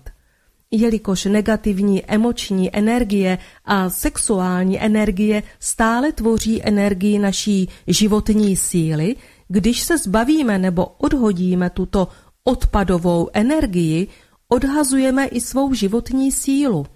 Abychom uspokojili potřeby našeho těla, sáhneme na svoji prvotní energii a ve věku 40 let jsme ji už spotřebovali 50 až 60 %. Ve věku 65 let většina z nás žije ze scvrkávajícího se zbytku této životní energie, až ji vypotřebujeme všechnu. Zákon zachování energie nás učí, že energie nemůže být zničena, může být pouze transformována. Když se zbavíte této negativní či odpadové energie odhozením, někdo jiný ji musí zvednout. Když na někoho odhodíte svůj hněv, ten člověk jej také musí odhodit, a když jej nemůže odhodit na vás, odhodí jej na někoho jiného. Tento hněv se k vám nakonec vrátí s větší silou a přinese s sebou strach, smutek, spěch a všechny druhy stresu. To je také nesnesitelné. takže si opět najdete způsob, jak to odhodit. Odhazování nikdy neskončí a negativní emoce se budou množit. To velmi zmenší sexuální, tvůrčí a plodivou energii. Životní energie čchy. Přeměna negativní energie na energii životní čchy. Potřebujete vědět, jak transformovat negativní energii na energii pozitivní a na dobré pocity. Tato kniha vás naučí, jak postupně obnovit ztracenou sexuální, tvořivou a plodivou energii otevřením určitého kanálu probíhajícího vaším tělem. Jakmile se váš kanál otevře pomocí technik, jako je ovariální dýchání, můžete tímto kanálem nechat probíhat negativní i sexuální energii. Když se tyto dvě energie zkombinují a obíhají, přirozený proces spalování mění negativní energii v životní sílu. Tím se vytváří cyklus pozitivní energie, jenž vám dodává víc životní energie k tomu, abyste zvládli své negativní emoce. Existuje ještě další způsob, jak zacházet s negativní emoční energií. Její přímá přeměna zpět na pozitivní čchy. Později v praxi léčivého Tao, když se naučíme spojení 5 prvků, neboli druhou část taoistické meditace, naučíme se, jak zharmonizovat různé typy emoční energie s orgány, jež jsou s nimi spojovány. Rozeznáváme tato spojení. Horký, srdce netrpělivý, uspěchaný, studený, to jsou ledviny, ustrašený, teplý, tam patří játra, hněvivý, vlažný, teplý, slezina, starost a chladný, studený, smutný, žal. Uvědomujeme si jejich přítomnost nebo objevení se, stejně jako různé druhy negativní energie, které zůstávají uvězněné v našich orgánech, kde se později mohou změnit v nemoci.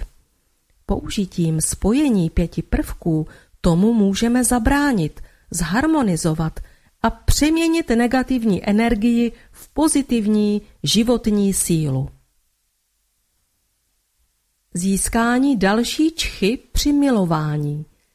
Jedinou cestou, jak získat dodatečnou čchy, je přeměna sexuální energie, jež je normálně uvolňována při milování, jejím recyklováním v čchy, čímž získáme navíc 30 až 40 % životní síly. Tato kniha vás naučí taoistickým metodám vedoucím k tomuto cíli, jmenovitě ovariálnímu dýchání a orgasmickému zdvihu. Obě metody pomáhají recyklovat a transformovat část sexuální energie na čchy. Čchy – klíč k získání dobrého zdraví. Taoističtí mistři považují čchy za klíč k dosažení dobrého zdraví a uvědomují si, že dobré zdraví nám umožňuje kondenzovat a přesouvat více čchy na vyšší energetickou úroveň. To nám umožní mít k dispozici ještě více čchy, abychom vybudovali energetické neboli duševní tělo a stvořili a posilovali to nejdůležitější v každém z našich životů, našeho nesmrtelného ducha neboli duchovní tělo. Při naší současné úrovni výdeje energie nemáme k tomuto účelu žádnou energii navíc. V oblasti zdravotnictví máme dnes k dispozici mnoho metod, které nám pomáhají zvýšit naši životní sílu, například masáž, akupresuru, zdravá výživa, léčivé rostliny, meditace, jóga a tak dále. Nicméně taoističtí mistři se domnívají, že nejhojnější a nejsnadnější energie již lze transformovat na čchy a na vyšší energetickou úroveň je sexuální energie. V praxi léčivé lásky jasně ukazujeme, jak recyklovat a uchovat sexuální energii ale nejdůležitější je transformovat ji napřed na čchy a pak na duchovní energii, jinak postupně nahromadíte příliš mnoho čchy, což může vést k velké nerovnováze. Mladí lidé mají například k dispozici mnoho životní síly, ale nevědí, jak ji správně usměrnit. Jejich reakcí je spalování přebytečné energie tím nejrychlejším způsobem, užíváním drog, alkoholu, kouřením nebo jinými stimulanty. Tyto metody stimulace na počátku dávají 10 nebo 20krát více energie, ale odvádějí tuto energii odevšad, kde je k dispozici, zvlášť z orgánů, žláz a z mozku. Konzumentovi pak zůstane jen tlumená energie.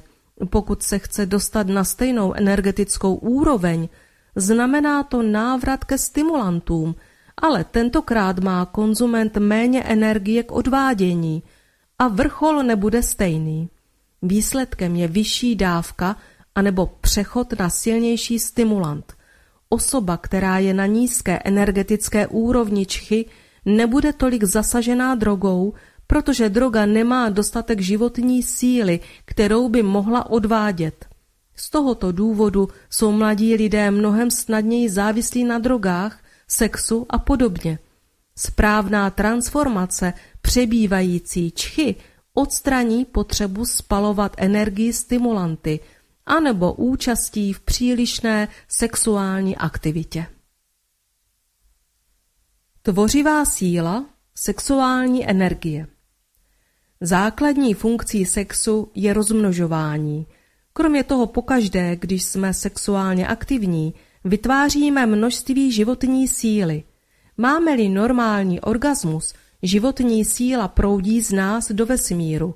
Pokud umíme změnit směr orgasmické energie dovnitř a nahoru na místo ven, energie dosáhne vyšší centrum těla a my prožijeme ještě větší orgasmický zážitek, známý jako totální tělesný orgasmus anebo orgánový a žlázový orgasmus, jehož nikdy nedosáhneme při normálním sexu.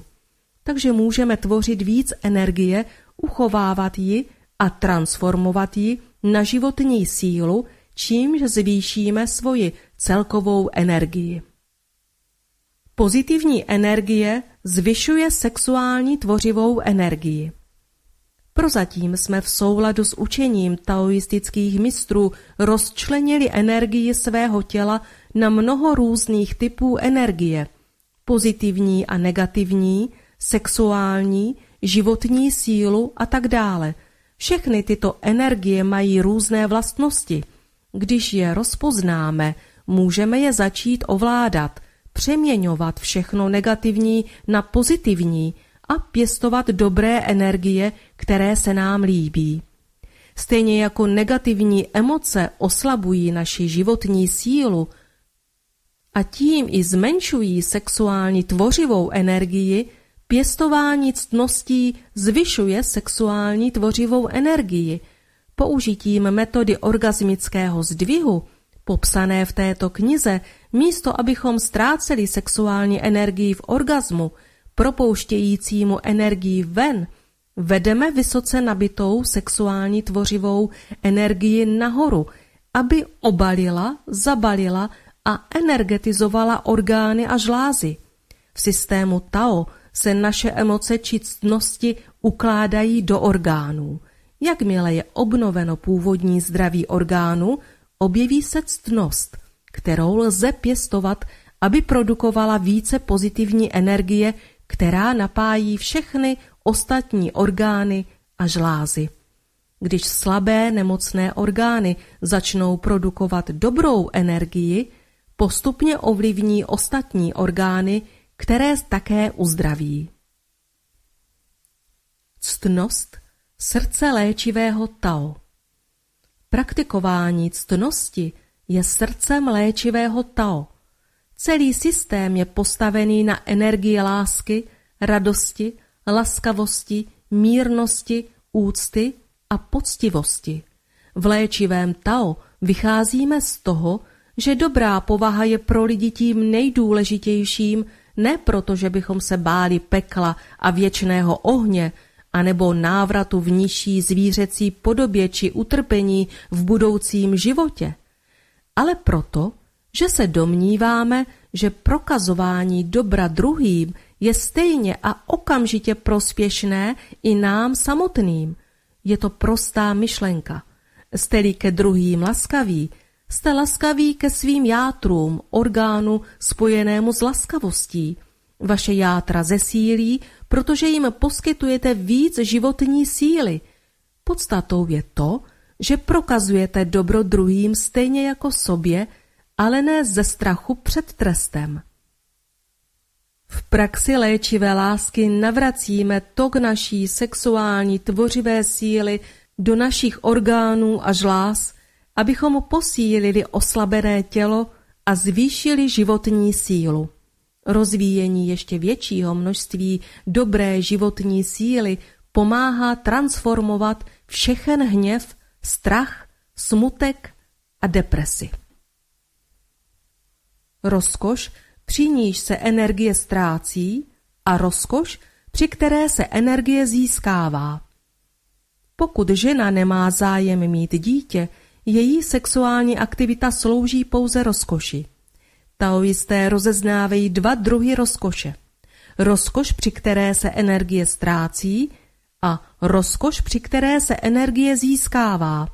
Většina z nás se velmi dobře vyzná v rozkoši, při které se energie ztrácí. Popisovali jsme krátkou intenzivní rozkoš, kterou drogy, například marihuana, kokain, heroin nebo amfetaminy, vpouštějí do systému, když rychle odvádějí a spalují životní sílu z orgánů, žláz a mozku člověka.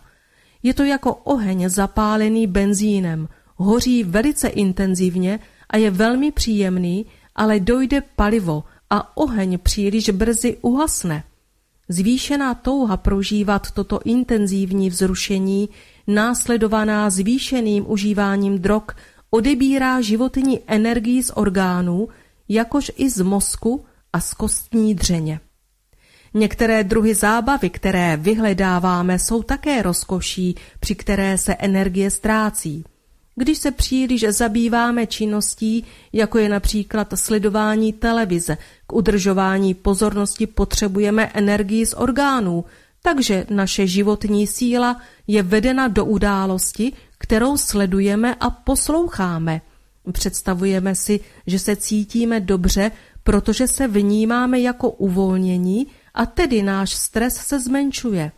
Cítíme úlevu, ale z našich životně důležitých orgánů tento nadbytečný výdaj energie odvedl životní sílu. Tento orgánový stres vytváří negativní energii, a pokud nemáme prostředky, jak ji transformovat zpět na pozitivní energii, nahromadí se jí příliš a nakonec naše negativní emoce vybuchnou. I když něco takového jako klidná hudba nám může pomoci uvolnit se a vytvořit v těle pocit harmonie, příliš mnoho pozornosti, kterou jí věnujeme, způsobí, že naše oči, uši a nervový systém uvolní energii ven.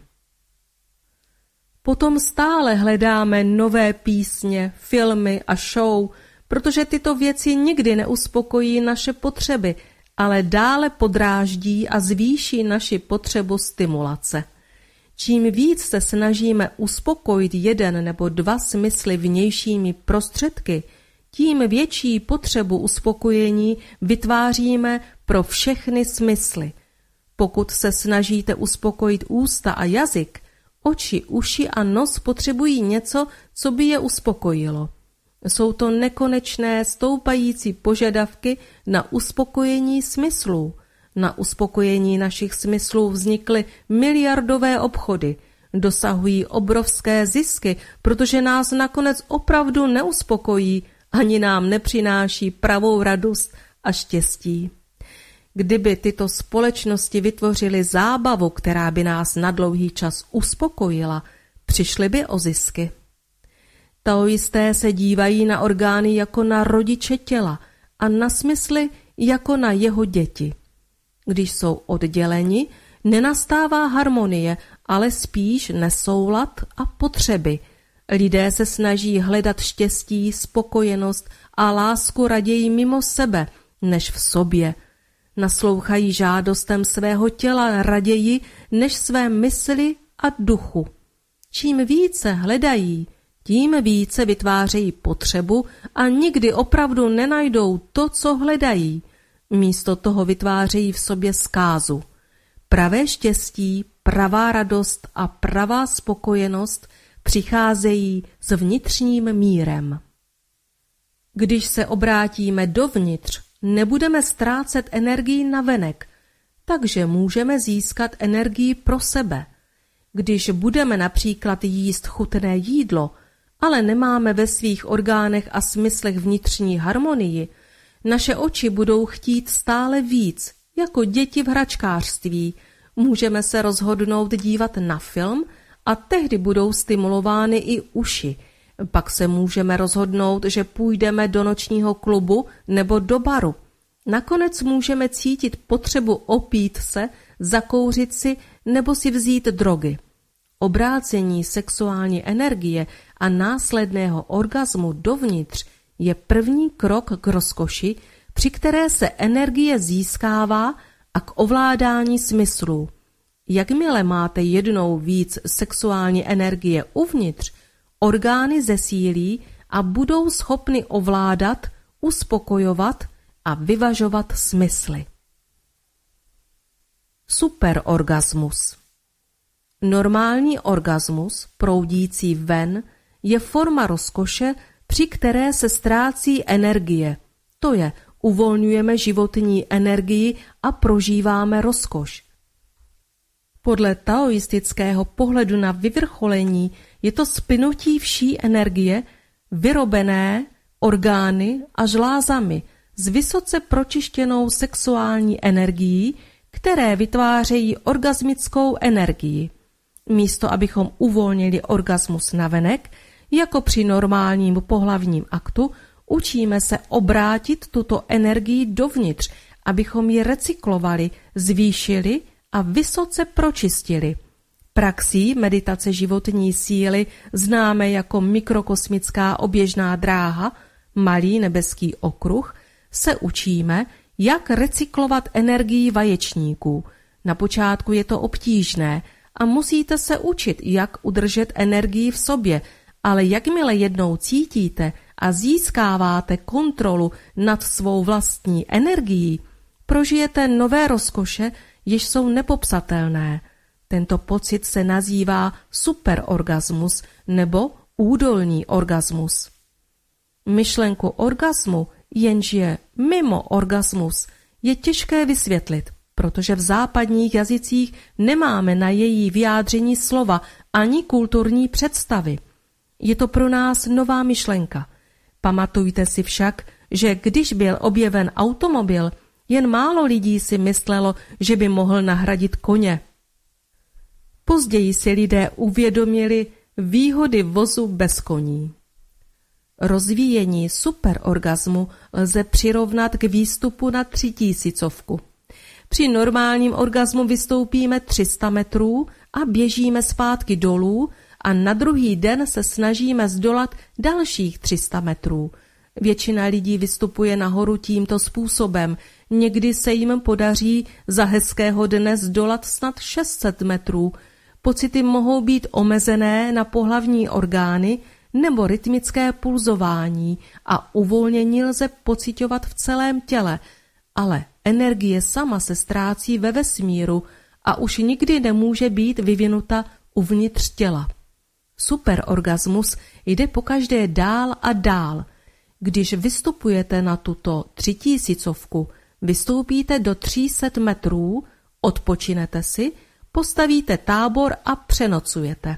Následujícího dne šplháte dál a tímto způsobem postupujete, dokud nedosáhnete vrcholu. Tehdy se setkáte s jinou úrovní rozkoše. Co je to ovariální kung fu? Původně se taoistická sexuální cvičení nazývala ovariální kung fu. Někteří studenti se domnívají, že to zní příliš agresivně nebo příliš jako bojová umění.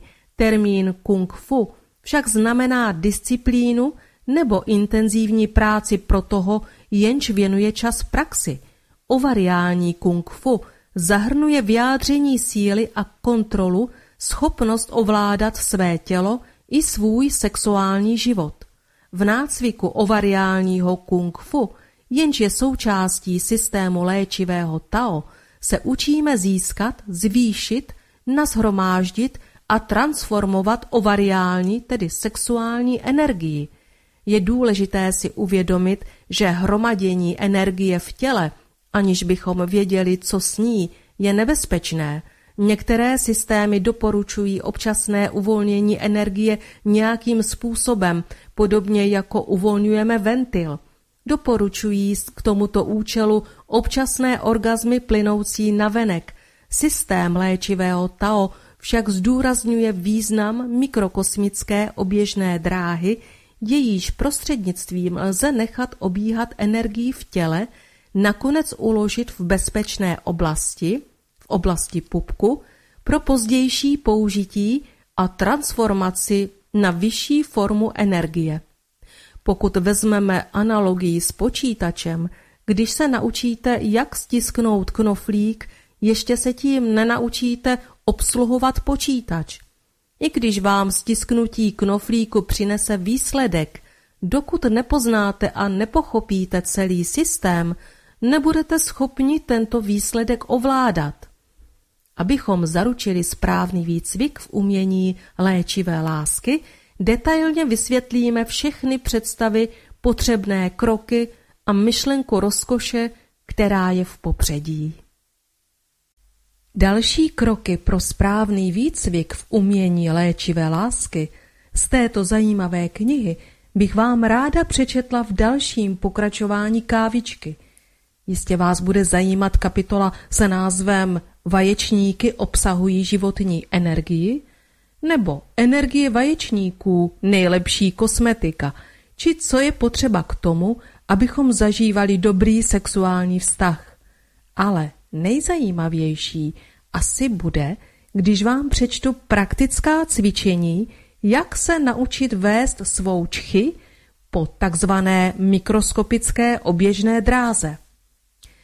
Když se naučíme ovládat tyto techniky, jak udržet svou sexuální sílu a vědomě se o ní podělit, nejenže budeme mít sami ze sebe zcela nový, krásný, jiný pocit, ale to už se jistě budeme moci nazvat pravými bohyněmi. Milé posluchačky a třeba i posluchači, jako poslední četbu v pořadu Povídání u kávičky jsem zařadila článek Diany Cooper z knihy Vesmírné zákony. Tento článek vyšel v časopisu Medium a moc se mi líbil. Úryvek nese název Zákon jednoho platí v 5. dimenzi. Když pochopíme zákon jednoho, přijmeme své vlastní božství, začneme naslouchat své vlastní intuici namísto hledání odpovědi ve vnějším světě. Staneme se spolutvůrci svého života společně s Bohem. A právě tohle vám, milí posluchači, přeji, ať se vám podaří uskutečňovat v tomto začínajícím novém roce 2017. Mějte se krásně a děkuji, že mě posloucháte. Zdraví vás, Eli. Zákon jednoho platí v 5. dimenzi. Pokud vylétneme nad mraky, vždy tam nádherně září slunce. Pod mraky však bývá šedivo a temno. V nebesích existuje pouze světlo. Na zemi zažíváme světlo a tmu. To je dualita, jež vychází ze svobodné vůle, kterou zakoušíme na zemi. Za hranicemi 5. dimenze existuje pouze světlo. Kdekoliv se nacházíme, vše je dokonalé. Vše je Bůh a my jsme všichni součástí Boha. Dualita je pouhou jednou učební zkušeností, která má za cíl rozšířit a zvýšit naše světlo. Pokud jsou manželé, kteří se hluboce milují, od sebe fyzicky vzdáleni, ve skutečnosti mezi nimi neexistuje žádná oddělenost. Jsou spojeni každou svou myšlenkou a touhou. Život na zemi nám nabízí iluzi, že jsme odděleni od Boha, abychom se mohli naučit, jak sjednocení s ním ve skutečnosti jsme. V páté dimenzi existuje pouze jeden duchovní zákon. Všichni jsme jedno. Všichni jsme součástí Boha. Znamená to, že já jsem křesťan, hinduista, buddhista, muslim, žid. Já jsem černý, hnědý, žlutý, bílý. Já jsem muž a žena. Já jsem heterosexuál, homosexuál. Já jsem zvíře, rostlina, minerál. Já jsem bohatý, já jsem chudý. Já jsem člověk. Já jsem Bůh. Neexistuje žádný rozdíl mezi námi. Všichni jsme jedno.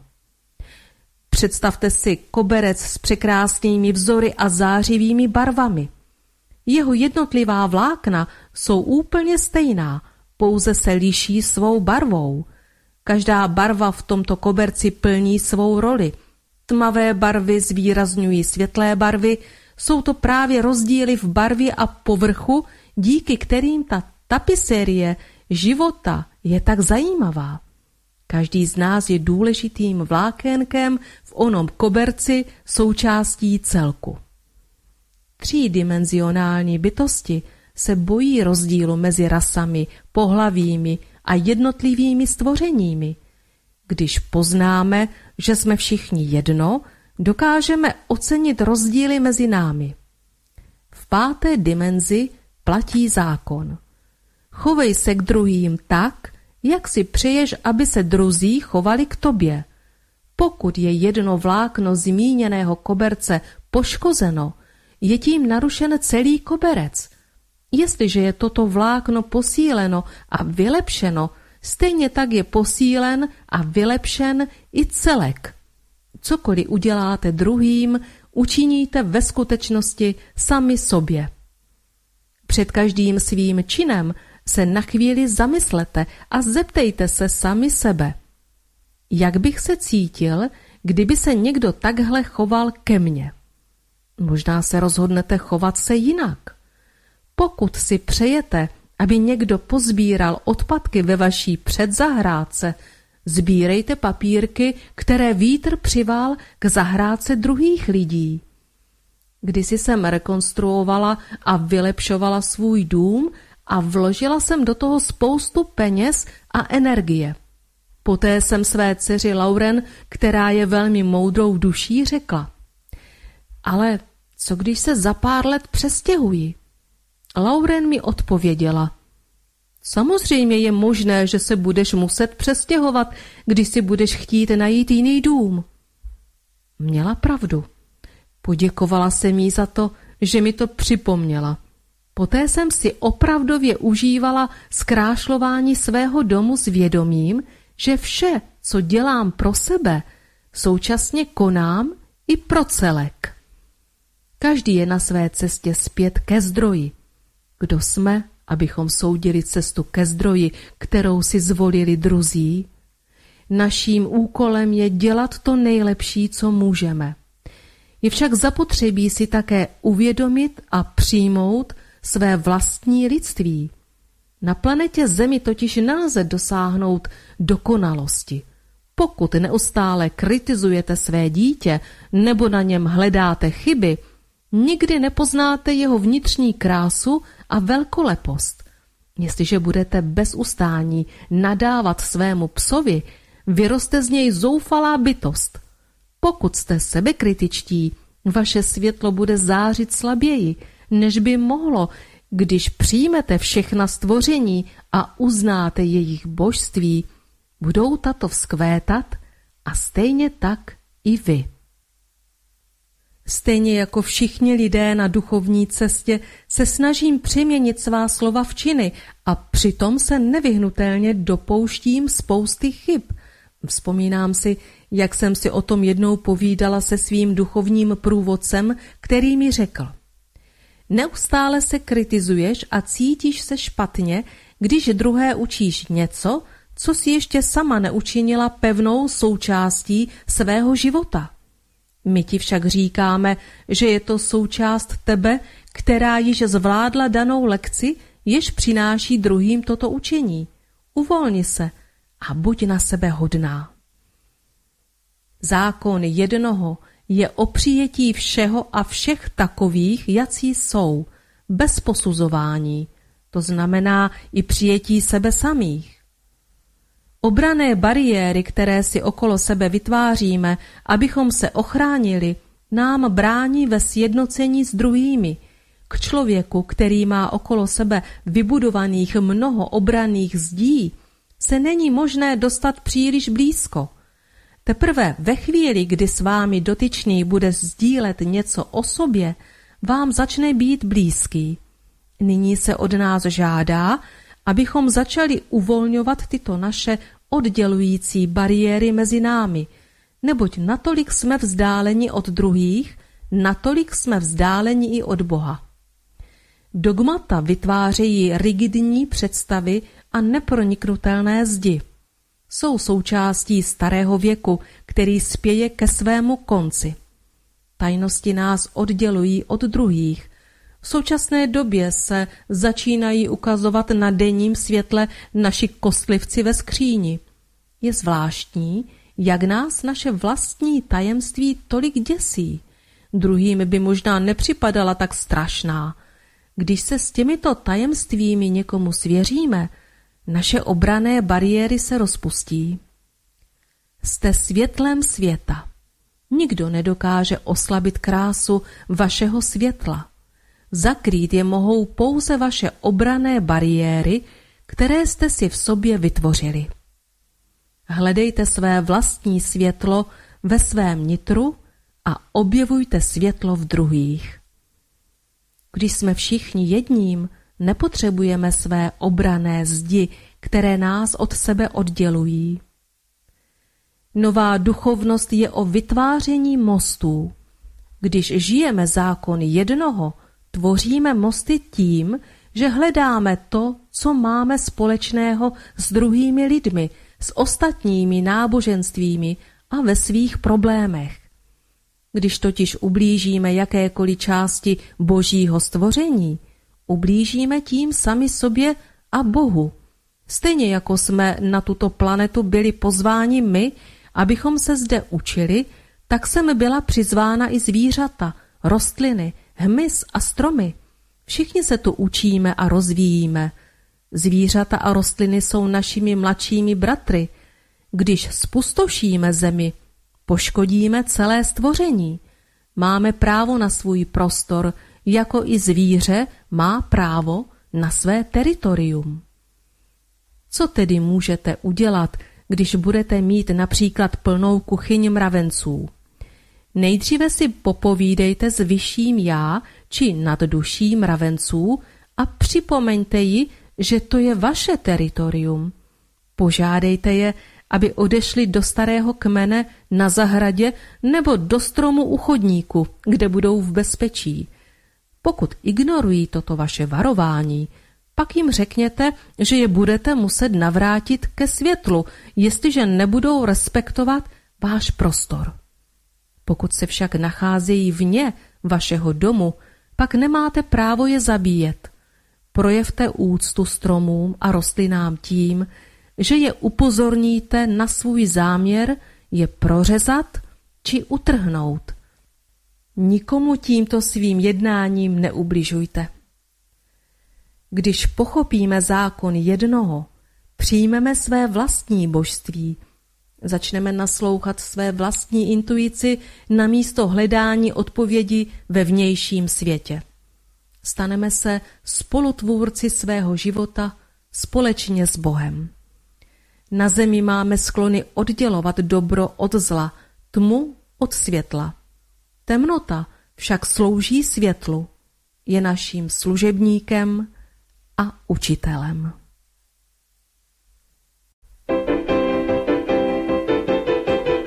Zamykaj, maminko, zamykaj kuchyňku, aj máš hezkou dceru, krade Medium.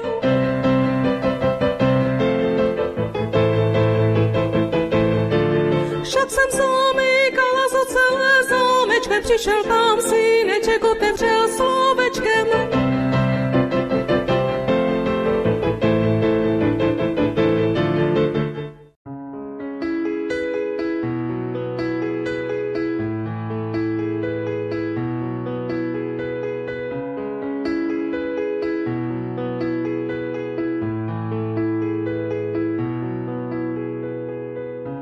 Tvá něha mě vždy dostává, nikdy nevím, co s ní mám dělat.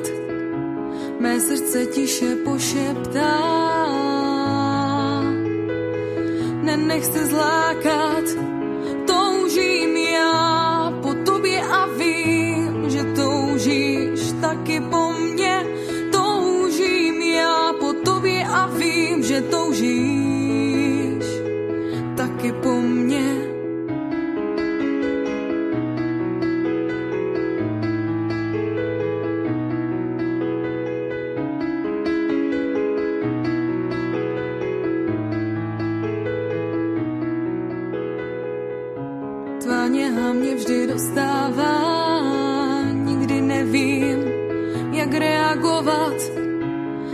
Dveře mi zaťukáš,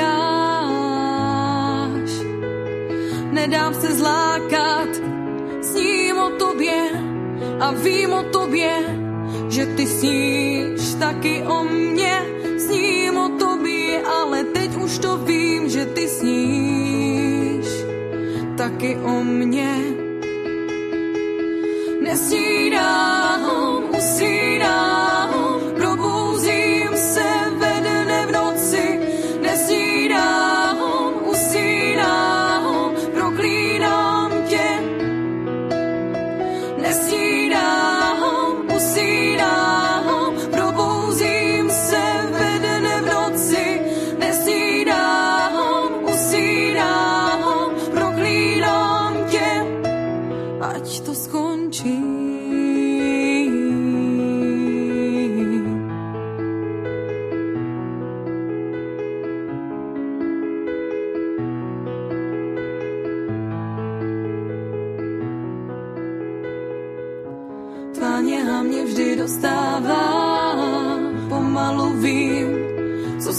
Dělat.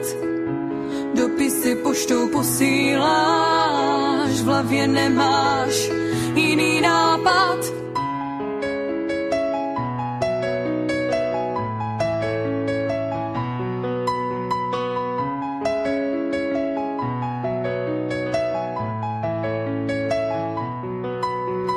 Nesnídám, usínám.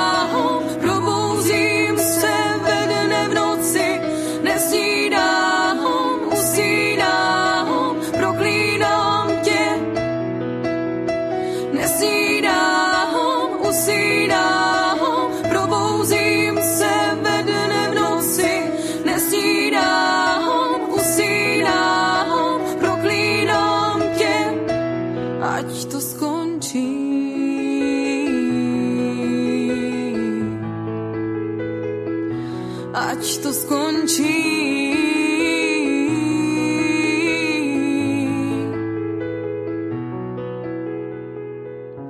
tvá něha mě vždy dostává.